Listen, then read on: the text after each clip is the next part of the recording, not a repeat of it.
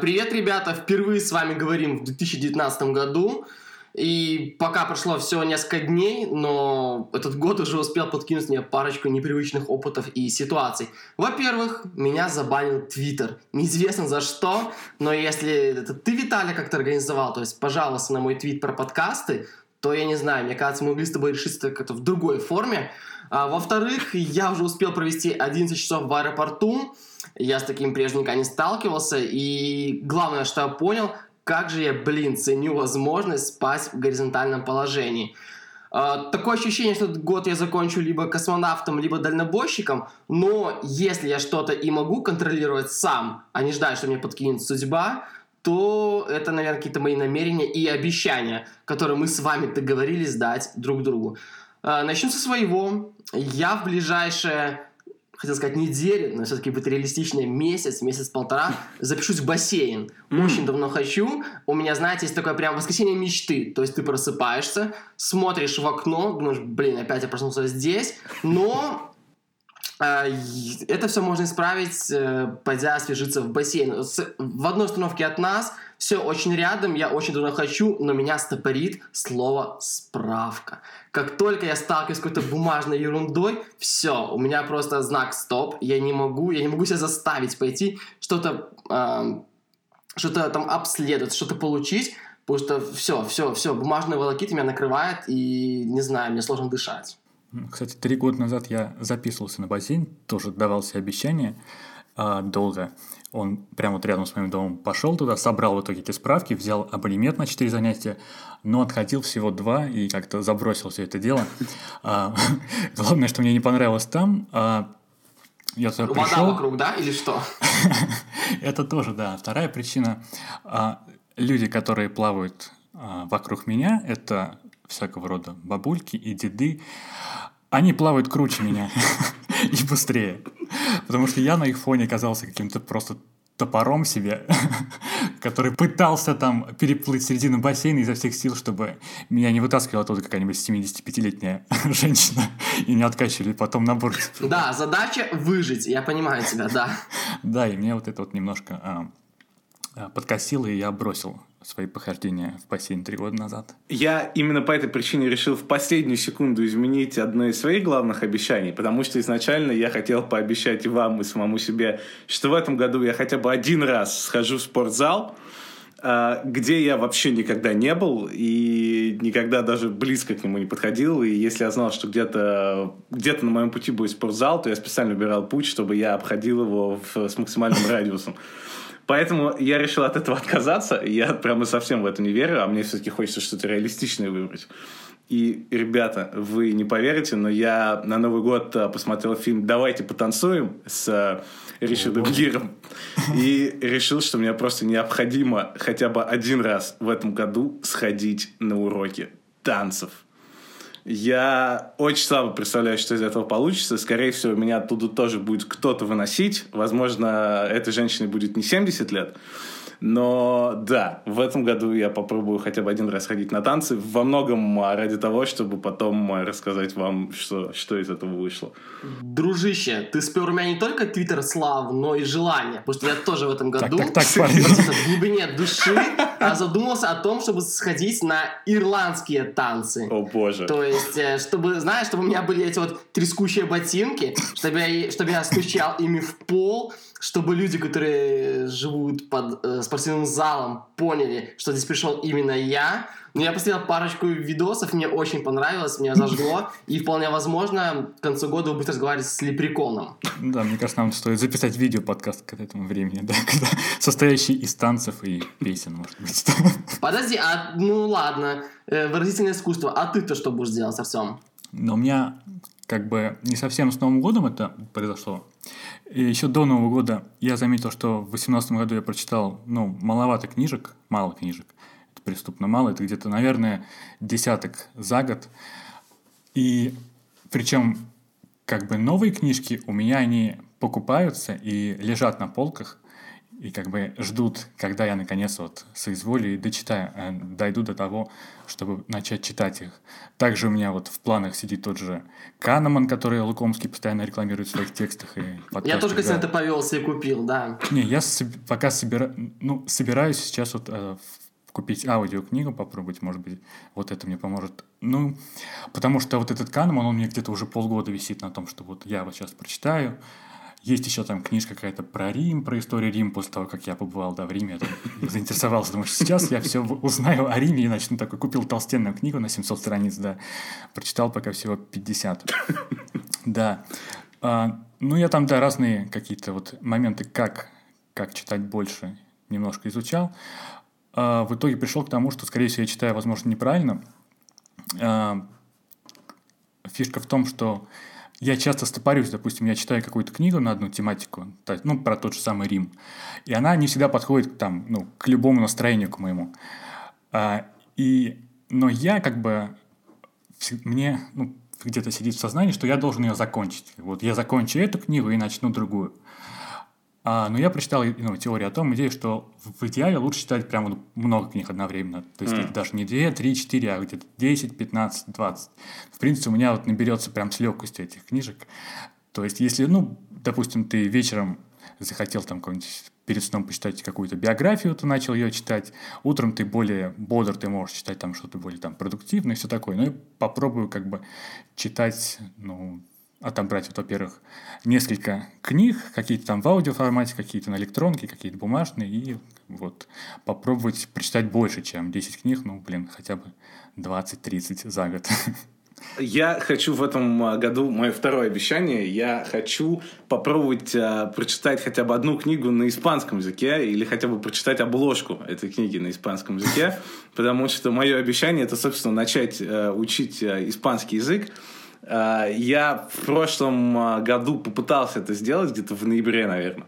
Я прошел уроков, наверное, пять в самоучителе, который я скачал, который говорил, что через два месяца я буду говорить на испанском языке. Mm-hmm. Прошло два месяца, я все еще не знаю ничего, кроме слова «тортилья», но я прям свято верю, что в этом году я наконец-то за это возьмусь.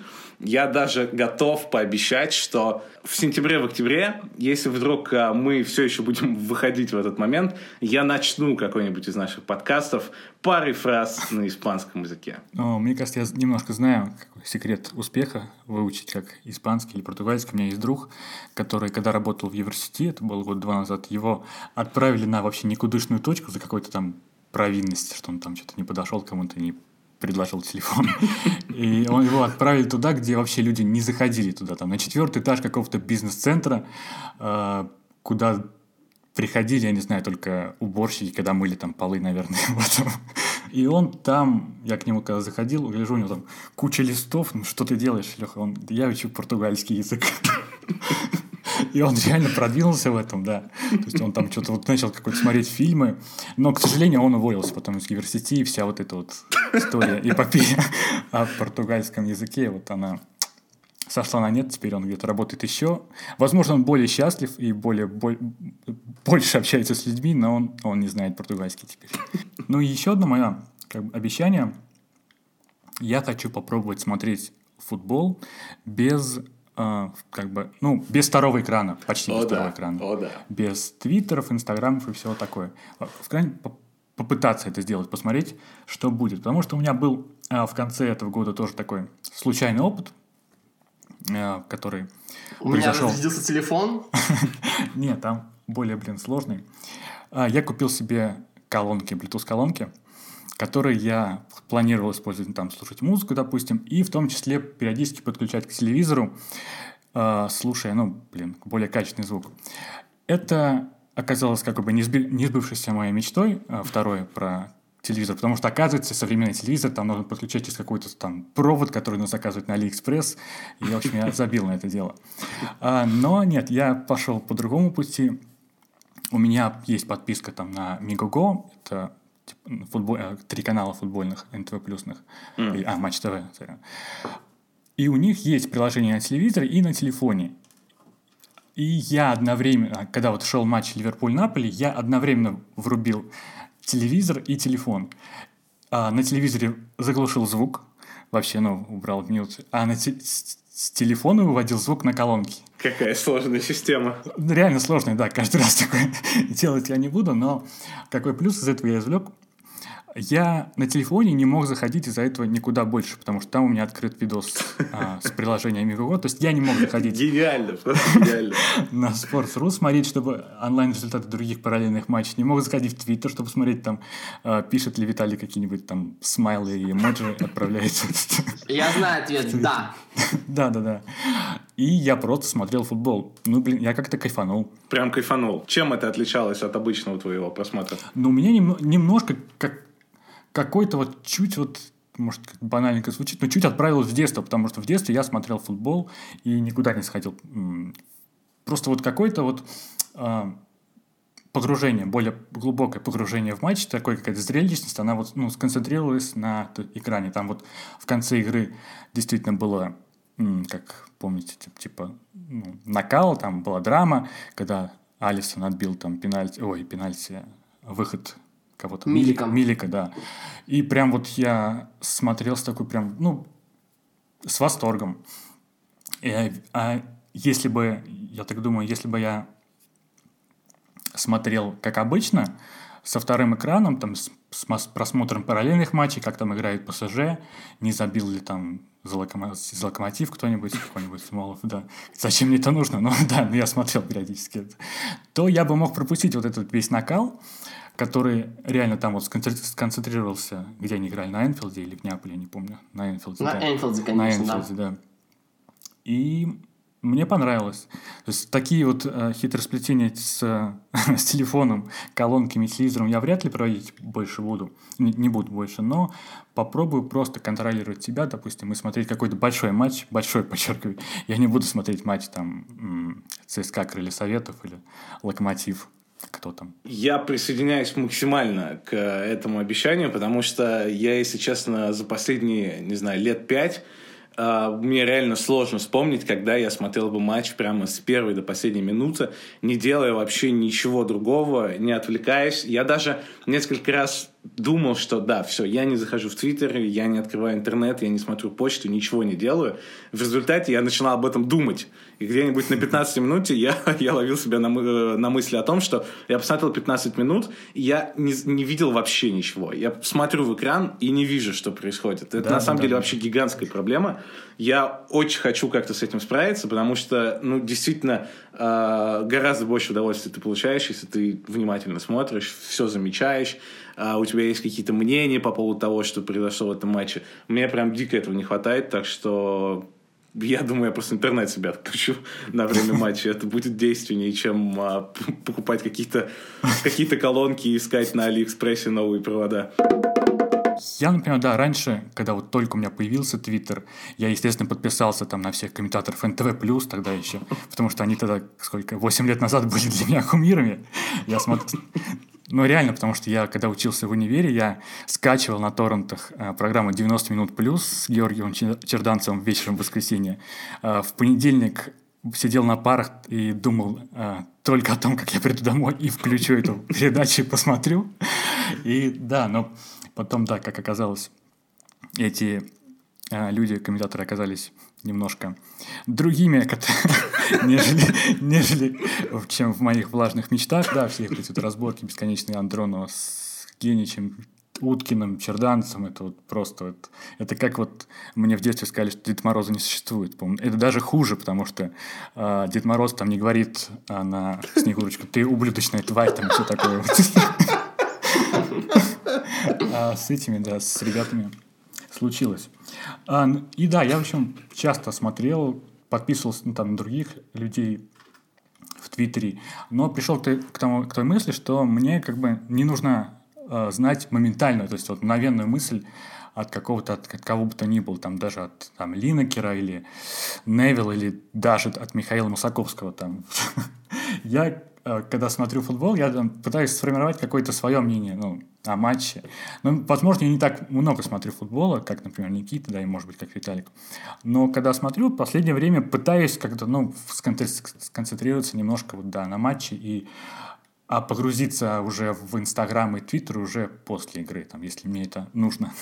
Ты сказал про то, что тебе не обязательно сразу знать что-то мнение. Я на самом деле э, давно уже думал э, об этом тоже. И я пошел в прошлом году на радикальный шаг, о котором я бы и подумать не мог еще год назад.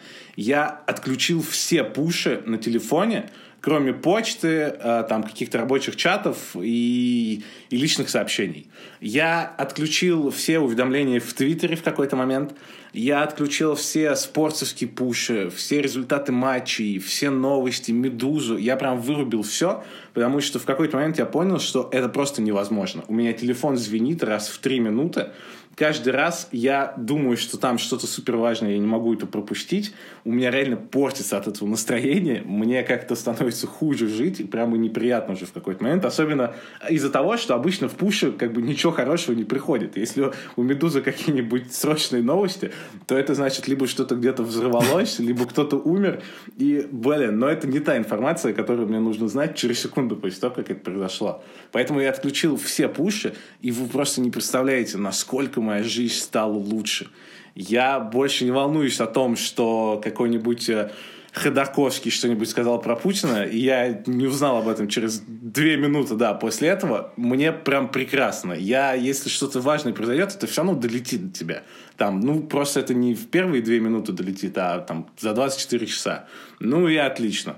Абсолютно согласен с Виталием, и у меня здесь есть две, ровно две мысли. Начну со второй. Я тоже отключил пуши, которые только мог, оставил лишь парочку уведомлений на Твиттер. И благодаря этому, например, я узнал, что Моуриньо уволили уже через пару секунд, когда он еще даже не успел э, вынести из Каррингтона свои вещи. Меня это очень порадовало в плане том, что я это узнал, потому что, когда его увольняли из Челси, я был в кино с отключенным телефоном. Трагедия. И когда его включил в магазине, парни, вы не представляете, у меня было ощущение, что все пробежали стометровку, а я только-только завязал шнурки на кроссовках. Потому что у меня на телефоне было звонков шесть. Звонили журналисты. Просто, да, поделиться мнением. Я просто чувствовал себя настолько одиноким, отрешенным. Я там был в чьей-то компании, я сказал, ребята, я еду домой. Просто я уже понимаю, что меня там уже ждут. А, но в целом, теперь к первой мысли, которая на самом деле еще будет второй, что, в принципе, мы... Ребята здесь не революционеры, не мы первые слегка подустали от информационной перегруженности, то есть о чем говорить, даже если теперь Apple сама запустила инструменты, которые показывают, как много ты пользуешься своим телефоном, да, и эта статистика, как правило, очень портит настроение. Кстати, да, я читал недавно, ну, перед подготовкой к подкасту, да, мы даже готовимся к этому, наверное, что в среднем, да, у британцев, по-моему, в прошлом году, в двадцать восемнадцатом, было двадцать четыре часа в неделю они тратили на просмотр экрана мобильного телефона, смартфона. Это как раз не электронные книги там, и не музыка. Это именно вот скроллинг различных социальных сетей. Например, вот как вот я в худшем своем виде могу там заходить, в, ну, пользоваться смартфоном. Ну, допустим, это было там год два назад или год. Я проверяю, там, захожу в Инстаграм, обновляю ленту, там, что-то там листаю, потом... захожу в Твиттер, потому что там у меня другой контент, другие люди, которые могут написать что-то интересное. Я здесь вот сделал жест кавычки, да, руками, да. Проверяю там, потом захожу, возможно, захожу в ВКонтакте и так далее. То есть там, ну, от Фейсбука я, от, у меня давно этого приложения нет на телефоне. Ну и дальше там Sports.ru, допустим, Telegram, иногда ютубчик, и вот оно, вот и четыре часа в день. Может убить, ну, на конкретно социальной сети. Вообще, Артём, извини, что я перебиваю, mm-hmm. да, но это, в принципе, фишка, которую я перенес из, из предыдущего года. Мне кажется, что года два жизни я потратил просто на перематывание ленты с тальятели от Виталия Суворова. Тальятели, да, знаешь, лазанья. Отпуск Виталика. Да, во-первых, да. Это, по-моему, абсолютно лучший контент, на который можно наткнуться в Инстаграме. Ну, не знаю, я же перестал потом ставить лайки, потому что как бы поощрять себя за это, ну, я уже не могу, извини. А во-вторых, я на самом деле нахожусь прямо максимально близко к тому, чтобы удалиться как минимум из ВКонтакте, потому что я понял, что я... нет вообще никакой причины для меня заходить в эту социальную сеть. Я там ничего не смотрю, ничего не слушаю, я практически ни с кем там не переписываюсь. А если вдруг я с кем-то там переписываюсь, то все же эти люди есть и в Фейсбуке, и в каких-то других местах. Поэтому я хочу с малого начать, удалиться как минимум из одной социальной сети. Единственное, что меня оставля... останавливает, это гигантская история переписок. Я, если честно, пока не очень понимаю, каким образом мне решить эту проблему, потому что я не хочу это терять все. То есть это надо каким-то образом скачать оттуда. И не очень знаю, как это сделать. Мне немного лень гуглить, потому что если я буду это гуглить, я добавлю еще двадцать минут к использованию телефона в среднем на этой неделе. Но да, вот эту проблему я прям а хочу решить. А если просто удалить приложение, например, я просто вот удалил, снес ВК где-то а, в сентябре, ну, в осенью прошлого года. Фейсбука у меня давно уже нет. Я пришел к тому, что надо удалять Твиттер с телефона, удалился оттуда. Наста... Ой, нет, остался здесь не согласен, у меня один, инста... один Инстаграм, в который я надеюсь, что я... у меня как бы есть планы, что я буду туда иногда что-то веселенькое постить, но пока они не сбываются. Но Твиттер, да, я оставил... я тоже в это не верю, Артём, извини. Оставил, да, на десктопе, на компьютере. То есть, потому что, допустим, когда я работаю, у меня же постоянно открыт, да, монитор, и я захожу вечером в Твиттер узнавать там какие-то новости, там что. Но у меня не так много, по-моему, подписок именно в Твиттере. Кстати, вот под ваши слова только что перенес приложение ВКонтакте на второй экран телефона. То есть уже работает. Спасибо, ребят. Маленький шаг для Никиты Киселёва, но большой шаг для человечества. Ребята, я сейчас сижу без Твиттера, и я вам отвечаю. Еще парочка дней я схожу на почту, подпишусь на газеты. Потому что мне просто больше негде узнавать новости. Я чуть не подписался на газету в декабре. Я, у меня прям вот была навязчивая мысль. Я хотел подписаться на какую-нибудь бумажную газету, но я не нашел ничего хорошего, потому что я зашел на сайт почты, там, почт, российской почты, смотрел, какие газеты бывают там еженедельные, ежедневные. Все началось с того, что я ехал на поезде на вечеринку спортс точка ру, и там, типа, я ехал в купе, и мне принесли прессу. Типа, я как... Роскошная была поездка, да, оплаченная сайтом. И мне так это понравилось. Я думаю, читаю эр бэ ка, там, новости, там, почувствовал себя таким, да, важным человеком, да. Но оказалось, что, допустим, я хотел подписаться на «Ведомости», но оказалось, что в Тамбовской области подписка «Ведомости» не действует, она действует только, там, по-моему, по Москве и все такое. Я приш... пришел к тому, что, может быть, мне подписаться на новую газету, она там выходит четыре раза в неделю. Но затем я начал как бы читать, ну, номера, примерно просматривать, что, блин, там, там все очень плохо, потому что там, мне кажется, вот уже спустя месяц вот этой подписки я уйду там в глубочайшую депрессию из-за того, что там в России все, все, все валится вообще из-за этого. Все никудышно. Я либо стану там ярым адептом Алексея Навального и там выйду на одиночный митинг уже, или здесь вот подвешусь под люстрой. Оптимистичная и, нота. Да, и, ну, и, и ни того, и ни этого я как бы не очень хочу, поэтому я решил не подписываться на новую газету. Я, на самом деле, хоть и сказал, что я хочу удалиться из ВКонтакте, но каждый раз, если я читаю где-нибудь текст про то, насколько социальные сети делают нашу жизнь хуже, насколько все от них зависимы и так далее, я, на самом деле, тотально не согласен со всем этим. То есть я не отрицаю, что, конечно, эта зависимость есть. С другой стороны, мне кажется, это на самом деле плохо только для одного типа людей. Для тех людей, которые раньше, до появления социальных сетей, были очень открыты, они были экстраверты, они постоянно с кем-то встречались, не знаю, ходили в кафе, в кино, гуляли и жили тем, что, типа, называется, жить полной жизнью. Слушай, ты сказал «до появления соцсетей», и я так задумался, а когда это было? Знаешь, вот такое ощущение, что мы сейчас на уроке истории, ты говоришь «до Рождества Христова», да, то есть до нашей эры, это было настолько давно. Я вообще задумался, когда, что люди раньше ходили в кафе, да? Да, ну то есть вот я понимаю, что для этих людей, да, наверное, теперь они меньше делают это, больше в социальных, в социальных сетях проводят времени, и, наверное, от первого они бы гораздо больше удовольствия получали. При этом для людей вроде меня и, и есть ощущение, что и вас тоже. А, и это, конечно, довольно печально, но тем не менее. А, все эти социальные сети — это одна из немногих возможностей действительно общаться с другими людьми. И причем общаться с гораздо более интересными людьми, чем как бы окружает, возможно, вас и меня в реальной жизни. А, да, в принципе, чем мы. Да, да, интереснее, чем мы. Это все... И в Фейсбуке, и Твиттере, и все остальное, это как минимум решает вечную проблему, где заводить друзей, если ты уже закончил школу, закончил универ, а настоящих каких-то приятелей, с которыми ты бы мог встречаться несколько раз в неделю, у тебя так и не появилось. Я, на самом деле, прям яркий представитель такой группы людей, потому что абсолютно все мои друзья, и это я еще на ваш счет не определился, живут либо в других городах, либо в других странах. И когда закончился универ, я помню, было несколько, не знаю, месяца два, я прям думал, блин, прошло два месяца, а я встречался или разговаривал за это время только с теми людьми, с которыми я работаю. И есть ощущение, что если бы вот как раз в этот момент и Твиттер, и Фейсбук в России такими бы большими не стали и мощными, то было бы довольно печально, потому что, ну, я не представляю, где бы я вообще искал это общение. Ну, здесь вот я чуть-чуть, Артём, с тобой согласен, но я не удивлен, он сидит в Тамбове, в принципе, что ему еще там делать?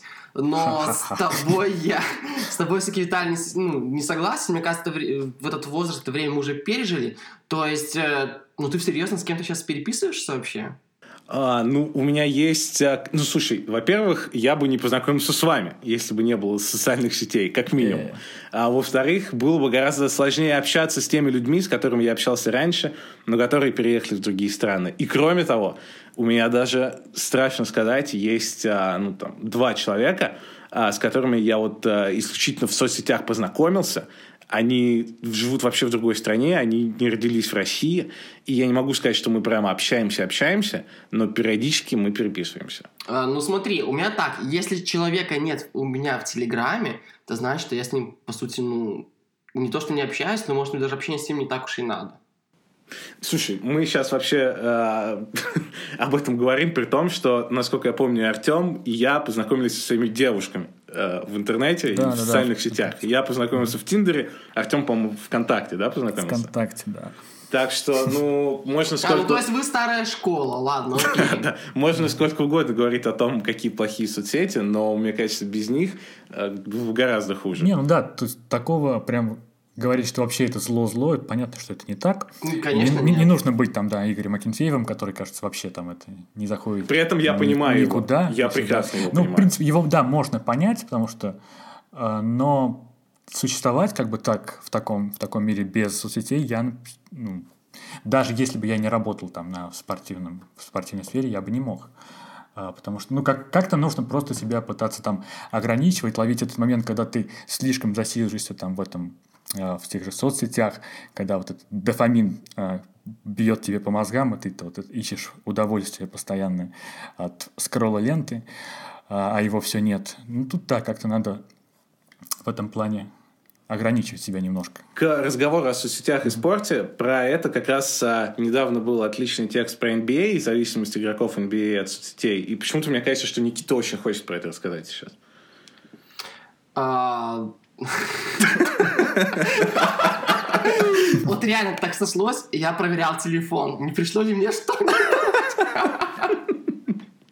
Да, я недавно пропустил через себя десяток текстов про эн би эй и понял, что лучшие спортивные тексты пишутся именно про баскетбол. Мне кажется, вы согласны со мной, потому что мы с вами вместе недавно прочли тексты про любовь лиги к э, тостам с, с арахисовой пастой, к вину, и вот недавно скинул вам про любовь к кофе. Но до этого мы с вами, э, мы, мы с вами э, прочитали про то, как игроки эн би эй отказываются от э, соцсетей. То есть семь, ну, более-менее известный пример – это Леброн Джеймс, который во время плей-офф устраивает блэкаут, да, то есть он да. ставит черный аватар, и все, ребят, меня в соцсетях нет, я полностью сконцентрирован на процессе, то есть я нормально сплю, я не стою, сколько у меня там лайков в многомиллионном инстаграме, я просто занят делом. Но, в принципе, что меня, естественно, очень-очень удивило, я не знаю, сколько можно в это верить, но вот, например, в две тысячи семнадцатом году публиковали исследование, расследование, его опубликовали в газете, которая называется «Sleep». Ну, в принципе, вот хорошо связано все, да? Что игроки, которые в ночь перед матчем поздно твитили, у них ухудшалась статистика незначительно, но тем не менее. То есть у них падал процент попадания на один целых семь десятых, и они набирали меньше очков. Не знаю, случайность это, насколько была велика выборка. Но этот факт... Ну, в этот факт хочется верить, правда же ведь? Ну да, во-первых, ну, еще раз мы офигеваем, насколько продвинута статистика в эн би эй, там, блин, есть, кажется, про все. В зависимости от того, поздно ли люди твитили, офигеть. Ну и да, то есть, по сути, мне кажется, вот те же самые спортсмены, они обычно такие же люди, как мы, в принципе, в соцсетях. Тут нет, мне кажется, какого-то большого различия в том, как там они проводят время в социальных сетях и как мы. Тот же там Кевин Дюрант, который там входит в определенно в топ-три лучших там баскетболистов мира, там у него гигантский контракт, два последних чемпионства, и он до сих пор идет в интернет, проверяет твиты и там заводит фейковые аккаунты, чтобы объяснить людям, что они неправы в его отношении. Это вот реально совершенно не отличается от того, как я веду себя под своими текстами на спортс точка ру. Но меня, к счастью, не поймал еще никто так же, как Кевина Дюранта. Слушай, а я знаю, мы знаем, что одного человека из нас поймали на сайте за этим, помните? Мы оставим его безымянным. Но в остальном он отличный парень, надо сказать. Да, я абсолютно согласен. Да. Uh, на самом деле, мне кажется, вот с публичными, с какими-то с публичными людьми и в особенности со спортсменами есть прямо большая угроза. Uh, я прямо вижу, как социальные сети могут действительно разрушать чьи-то карьеры или какие-то отдельные матчи. И вот я сказал, что отлично Игорь Акинфеева понимаю, это действительно так, потому что uh, мы, допустим, все знаем, что Альваро Мората – это отличный нападающий, который, если бы все складывалось в его пользу, вполне мог бы быть одним из лучших вообще в мире. Тем не менее, мы точно так же знаем, об этом рассказывали абсолютно все люди, которые с ним работали, что у него огромные проблемы с психологией, огромные проблемы с уверенностью в себе, он постоянно сомневается, он очень ранимый. И если ты Альваро Мората, и за пару часов до матча, не знаю, с Манчестер Юнайтед, ты заходишь в Инстаграм и читаешь в комментариях, не знаю, тридцать... Э- тридцать комментариев о том, какой ты хреновый игрок. А он читает, мне кажется. Да, а он наверняка читает. Мне сложно представить, что после этого Марат выйдет на поле там, и оформит хит-трик.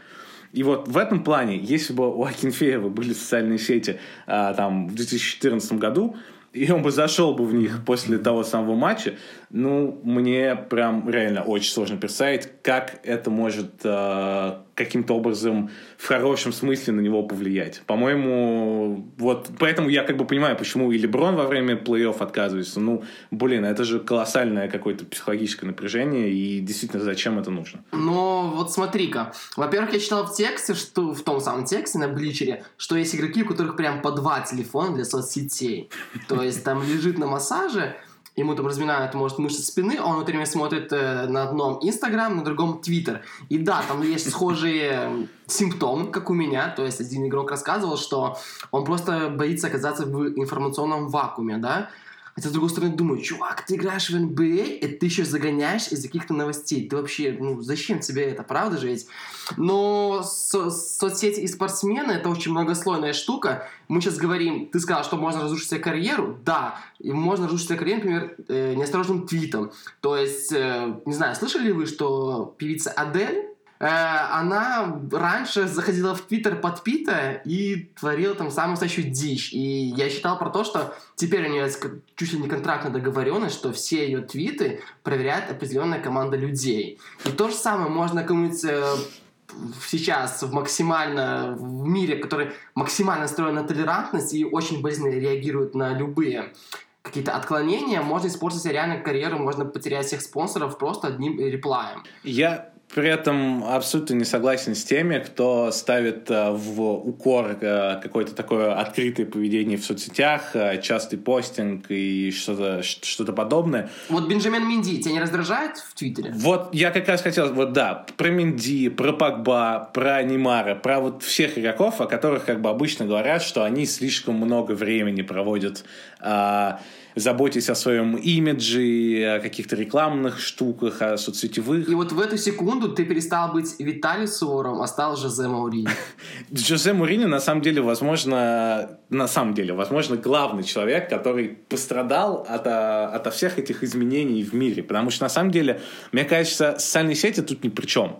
И как бы все эти аргументы легко разбиваются о Криштиану Роналду, который, опять же, как ты сказал, самый популярный человек в Инстаграме. При этом это совершенно не мешает ему там, в тридцать три года оставаться одним из двух лучших игроков в мире. Подожди, ну, Виталий, ему тридцать три года, а Погба поменьше. Да, ну, слушайте, если мы вспомним Криштиану Роналду в первые годы в Манчестер Юнайтед, это был ровно тот же человек, который делал себе разные прически, который который максимально радовался тому, что он оказался вот в каком-то в светском пространстве и кайфовал от этого.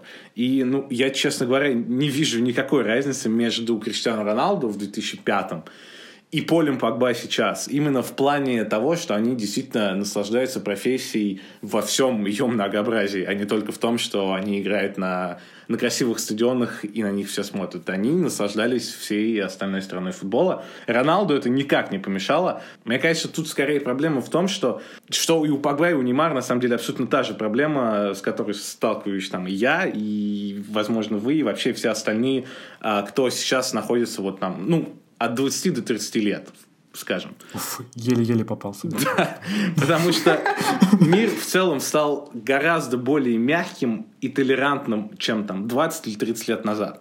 Я помню, как у, у моего любимого музыканта Джона Мэйра а, был такой отличный спич про то, что он скучает по настоящим большим боссам. То есть по э, ребятам вроде Джобса, Анны Вентур, Генри Форду и прочим э, мужчинам и женщинам, которые ассоциируются с жестким поведением, с тотальным контролем. Те, кто не боятся оскорбить своих подчиненных, и у которых главное это то, что в конце у них получится, какой у них будет конечный продукт.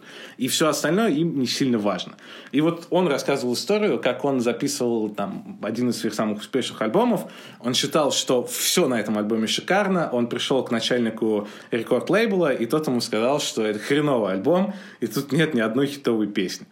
И он реально расплакался, уехал обратно в студию и начал дальше придумывать и работать. И потом он говорил, что он знает, как в музыкальной индустрии обстоят дела сейчас, и сейчас такое представить уже невозможно, потому что у артистов, у популярных, у них гораздо больше власти, чем там у любых продюсеров или каких-то закадровых людей. И в футболе же на самом деле абсолютно то же самое. Если на примере с Моуринью брать, то и в Челси в первый раз, и в Интере это, он был главной звездой команды. Он был абсолютным боссом. Его боялись, его слушали. Невозможно было представить, чтобы какой-то игрок с ним в открытую поспорил, и после этого он остался в команде. Сейчас в Манчестер Юнайтед мы прекрасно видели, как а, и Погба, и некоторым другим игрокам им было абсолютно плевать, потому что они знали, что они в этой войнушке будут победителями, потому что за них заплатили кучу денег, на них завязаны все маркетинговые планы Манчестер Юнайтед на ближайшие годы. Они главные активы и клуба, и лиги, как в случае с эн би эй. И тренеры в этом плане, и вообще все боссы находятся далеко на заднем плане. И поэтому, как бы, мне кажется, вот это гораздо... Я не могу сказать, что это проблема, потому что мы можем сколько угодно скучать по какому-нибудь Джобсу, но при этом вряд ли кто-нибудь из нас хотел бы прийти к нему на собеседование. И сейчас вести себя так невозможно, потому что если завтра там Ваня Калашников или э, кто-нибудь еще со спортс точка ру скажет мне, что я кретин, если я там где-то облажаюсь, то есть большая вероятность, что я оскорблюсь просто и уйду из компании. При этом мы живем в России, а не в Америке, потому что в Америке Ваню Калашникова еще бы и засудили десять раз после этого, и я, и вся моя родня. Поэтому я не могу сказать, что это плохое изменение, но это просто факт. Это факт, что сейчас а, эти люди главные, и, возможно, такой мягкий, такой мягкий а, и толерантный подход делает их какими-то более инфантильными, а, более, не знаю, раскрепощенными, свободными, самоуверенными.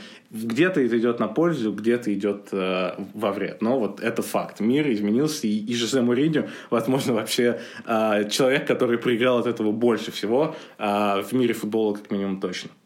Просто лишь замечу, что в Беларуси большой босс по-прежнему есть. Да, ты, кстати, упоминал Стива Джобса. Я читал, что вот он в интервью спрашивали, как там его... Я не помню, были ли мои дети у Джобса, но он говорил... Есть, конечно, да, есть. Да, есть, да, дочери, да, все было он очень то, непросто. Что, да, они, он ограничивает количество технологий, которые... Ну, после вот, презентации iPad, то, что дети им не пользуются.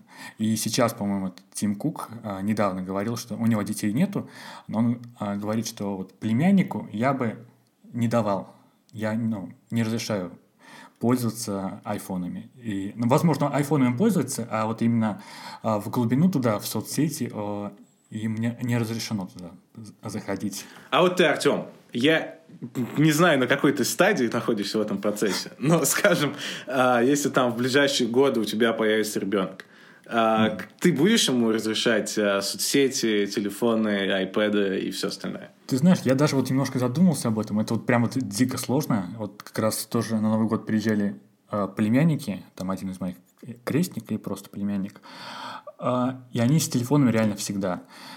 Э, вот ему, самому младшему, там восемь лет, он мне включил на Ютубе нарезки из интервью Дудя и Ивлеевой Дудю, вот этот момент, да, про пятнадцать сантиметров, член и так далее.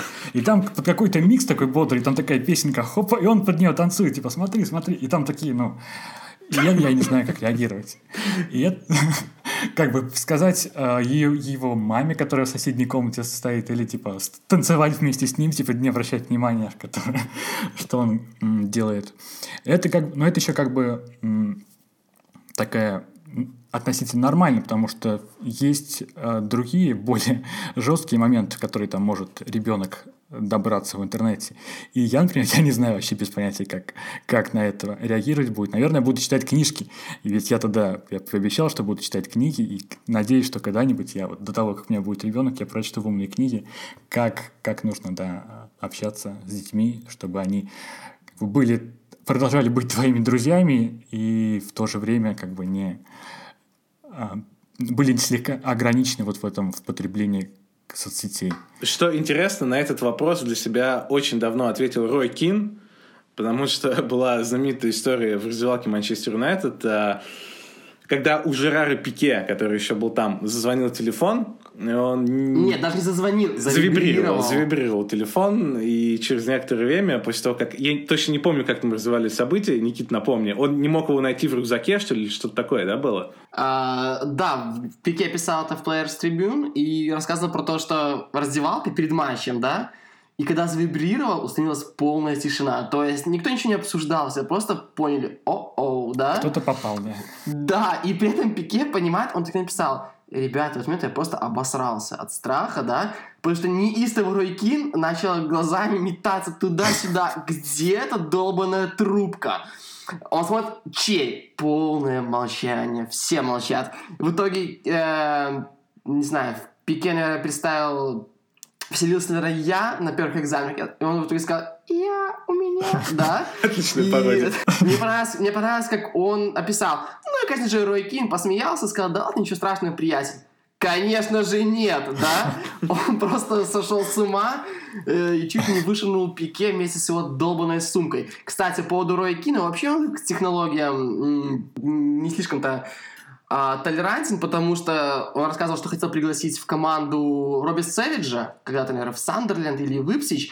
Когда он позвонил, у того на автоответчике стояла, помните, конченная реклама «What's up?» Помните эту фигню? Yo, you pick up the phone. Hello? What's that? What's that? Yo, where's Dookie? The Dookie? Рекламу, где Будвайзер, по-моему, реклама в рекламе, uh-huh. да? И как только Рой Кин это услышал, он положил трубку и больше вообще... И еще одна история про Кина, которую рассказывал Гарри Невилл. И, кстати, это, мне кажется, подходит, Виталя, к твоему м- манифесту про общение в соцсетях. Он когда-то получил э, от Гарри Невилла смс-ку. Так-то, так-то, типа, вот это новый, мой новый номер, Гарри Невилл, да? И в ту же секунду Невилл пришел ответ. И что?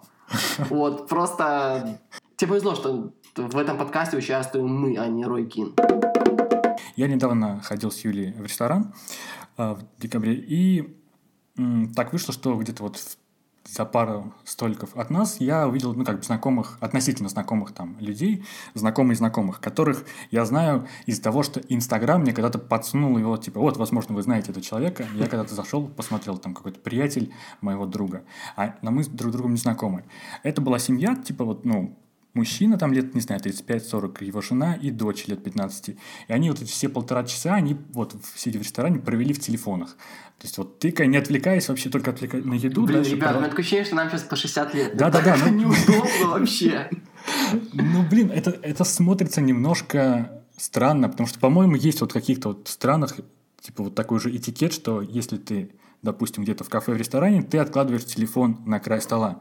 Ты а, разговариваешь с людьми, которые, ну, которые с тобой. И вот эти все полтора часа они сидели... Так... Подожди, и нет, нет, я же еще... Если ты поднял телефон первый, то ты оплачиваешь весь обед. Ну да, возможно, да, такое. И вот эти полтора часа они сидели, не разговаривая с собой, а я пялился эти полтора часа тоже на них, да, и не разговаривал с женой в это время. И да, потом вот я зашел, нашел на странице в Инстаграме к, этой, к жене, к, к, к женщине, и у меня там, естественно, была сторис, типа, вот как мы клево провели вечер с семьей. Типа, вот, да ладно, я, я все видел, вы не клево провели, вы, вернее, ну, может быть, клево, но не с семьей, по крайней мере.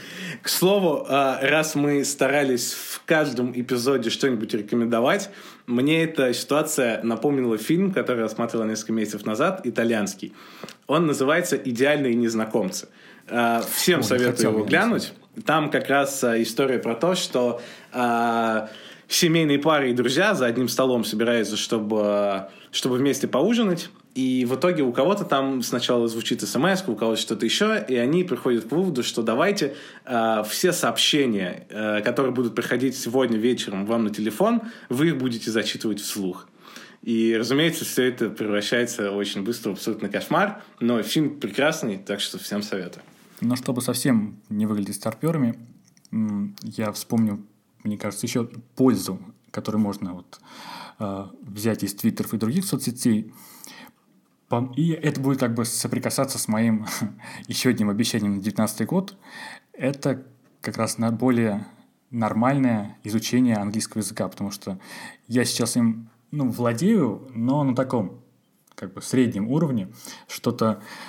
Где-то, если я буду в Италии, то я смогу там поговорить, там как пройти, там что купить и все такое. А вот именно читать какие-то вот прям вот материалы для меня сложнее, потому что у меня нет такого какого-то большого словарного запаса. И даже если я начинаю читать какой-то там текст на там то же самое Guardian или Bleacher, то я быстро сбиваюсь на то, чтобы нажать правой кнопкой и перевести там на русский язык. И читаешь уже вот этот корявый текст из Google переводчика. И, по-моему, как раз вот да, вот, э, если... Я когда вот э, закончится моя вот эта история с тем, что я ограничу себя где-то там в Твиттере, ВКонтакте, в других местах, возможно, я заведу себе аккаунт другой и подпишусь там на каких-то английских авторов и чисто э, английский контент, по которому, мне кажется, когда ты окружаешь себя везде английским языком, то можно там учить английский. Посмотрим, как, не знаю, выйдет ли это в конце девятнадцатого года. А, ну, вообще, да, ребята, мы с вами проторчали уже час, и у меня порой закладывалась мысль, что мы как будто бы на двадцатом съезде ЦК КПСС и разоблачаем культ соцсетей. Но, конечно же, все не так прям трагично и мрачно, и здесь та же история, как, в общем-то, со всем интернетом. То есть можно найти кучу чего полезного, можно много в чем прокачаться, просто главное хотеть и знать, что искать. В общем, отписывайтесь от Анастасии Ивлеевой и Георгия Черданцева и подписывайтесь на наш дружелюбный подкаст.